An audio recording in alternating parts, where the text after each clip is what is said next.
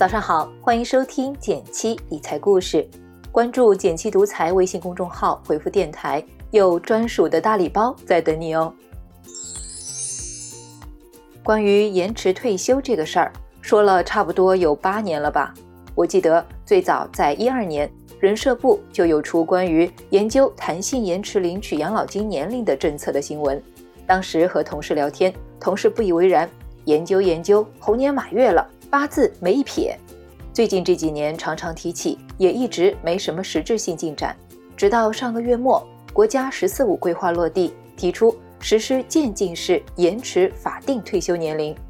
实施两个字一出来，大家都懂了，这次是来真的了。关于延迟退休是怎么个延迟法呢？大方向定了，可是具体落地方式和时间表还没有定。专家表示，目前业内比较认可的延迟退休方案主要有两种。一种是把男女退休年龄同步延迟，另一种是先把男女退休年龄统一到六十岁，然后再延迟。因为目前男性的退休年龄是六十岁，女工人是五十岁，女干部五十五岁。其中第二种方案的呼声更高一些。至于落地的时间点，早在一六年的时候，人社部表态过，会在一七年拿出具体方案，二零二二年正式实施。虽然后来具体方案不了了之，但二零二二年这个时间点可以参考。而且现在“十四五”明确表态要实施，应该就是这一两年的事儿了。从目前各方专家的观点来看，延迟方案不会一步到位，可能会按照每年延迟几个月的方式，花几十年的时间慢慢到位。想想也是，我小姨这两年正盼着退休，如果一夜之间还得再干十年，估计要崩溃了。社会冲击会很大，但对于我们这种正值青壮年的八零九零后，也不用想太多了。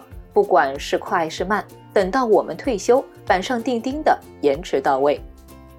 延迟退休一出，很多人第一反应就是国家的养老金不够花了。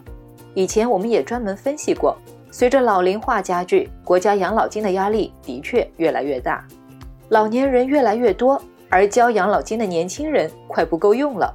根据一九年的中国养老金精算报告，二零一九到二零五零，二零一九年领钱的人只有交钱的人的一半，也就是说，差不多是两个人供养一个人退休。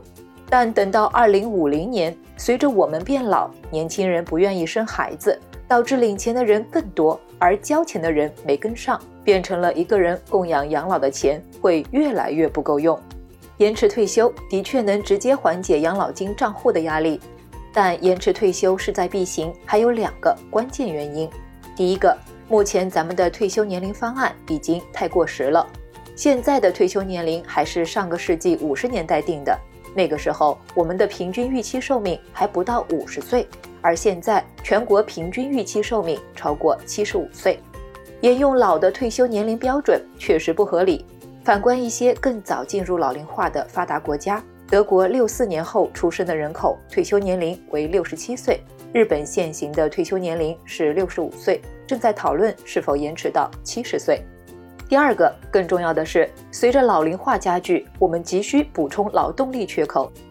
曾经我们经历的高速经济发展离不开人口红利，我们有充裕的低成本的劳动力输送到各行各业，尤其是制造业上。而随着老龄化加剧，我国的劳动人口数量也在逐年减少。二零一二年，中国劳动力供应绝对值开始下降，这是一个重要转折点。还记得吗？最早人社部提到延迟退休，也是在这一年。而根据专家的预估，如果延迟退休试行，预计能释放至少五千万的劳动力。综合这些原因，哪怕不情愿，我也是支持延迟退休的。毕竟晚一点拿钱，总好过没有钱。而国家经济发展好一点，所有人都会受益。关于延迟退休，我们普通人应该如何应对呢？理解这件事的前因后果，就知道趋势不可逆，我们唯有积极拥抱变化。和大家分享一下我的三个思考：第一，长期投资身体健康，寿命变长了，工作时间变长了，如果身体素质跟不上，那么生活和工作质量无从谈起。更何况，养老金的领取时间也随之被推迟了。如果因为无法继续工作又不能领钱，岂不更加晚景凄凉？好好锻炼身体吧，争取健康工作五十年。第二，职业规划值得重新思考。退休年龄延迟意味着职业生涯的延长。当你年近六十岁，会想从事什么样的工作？希望有一个什么样的生活状态呢？这是个我们无法回避的话题。六十岁还在工作，看起来似乎老无所依，但又何尝不是给我们积攒多年的经验和知识提供了一个重新创造价值的机会呢？早做准备，也许能开创出新的事业机会。最后，在财务上更要早做准备。我们这代人未来想要像爸妈一样退休靠养老金是不现实的，一定要早做打算。天天跟大家讲的年金增额终身寿，了解起来，用来做养老的基础准备再合适不过了。在这个基础上，还可以做做基金定投，提升退休生活质量。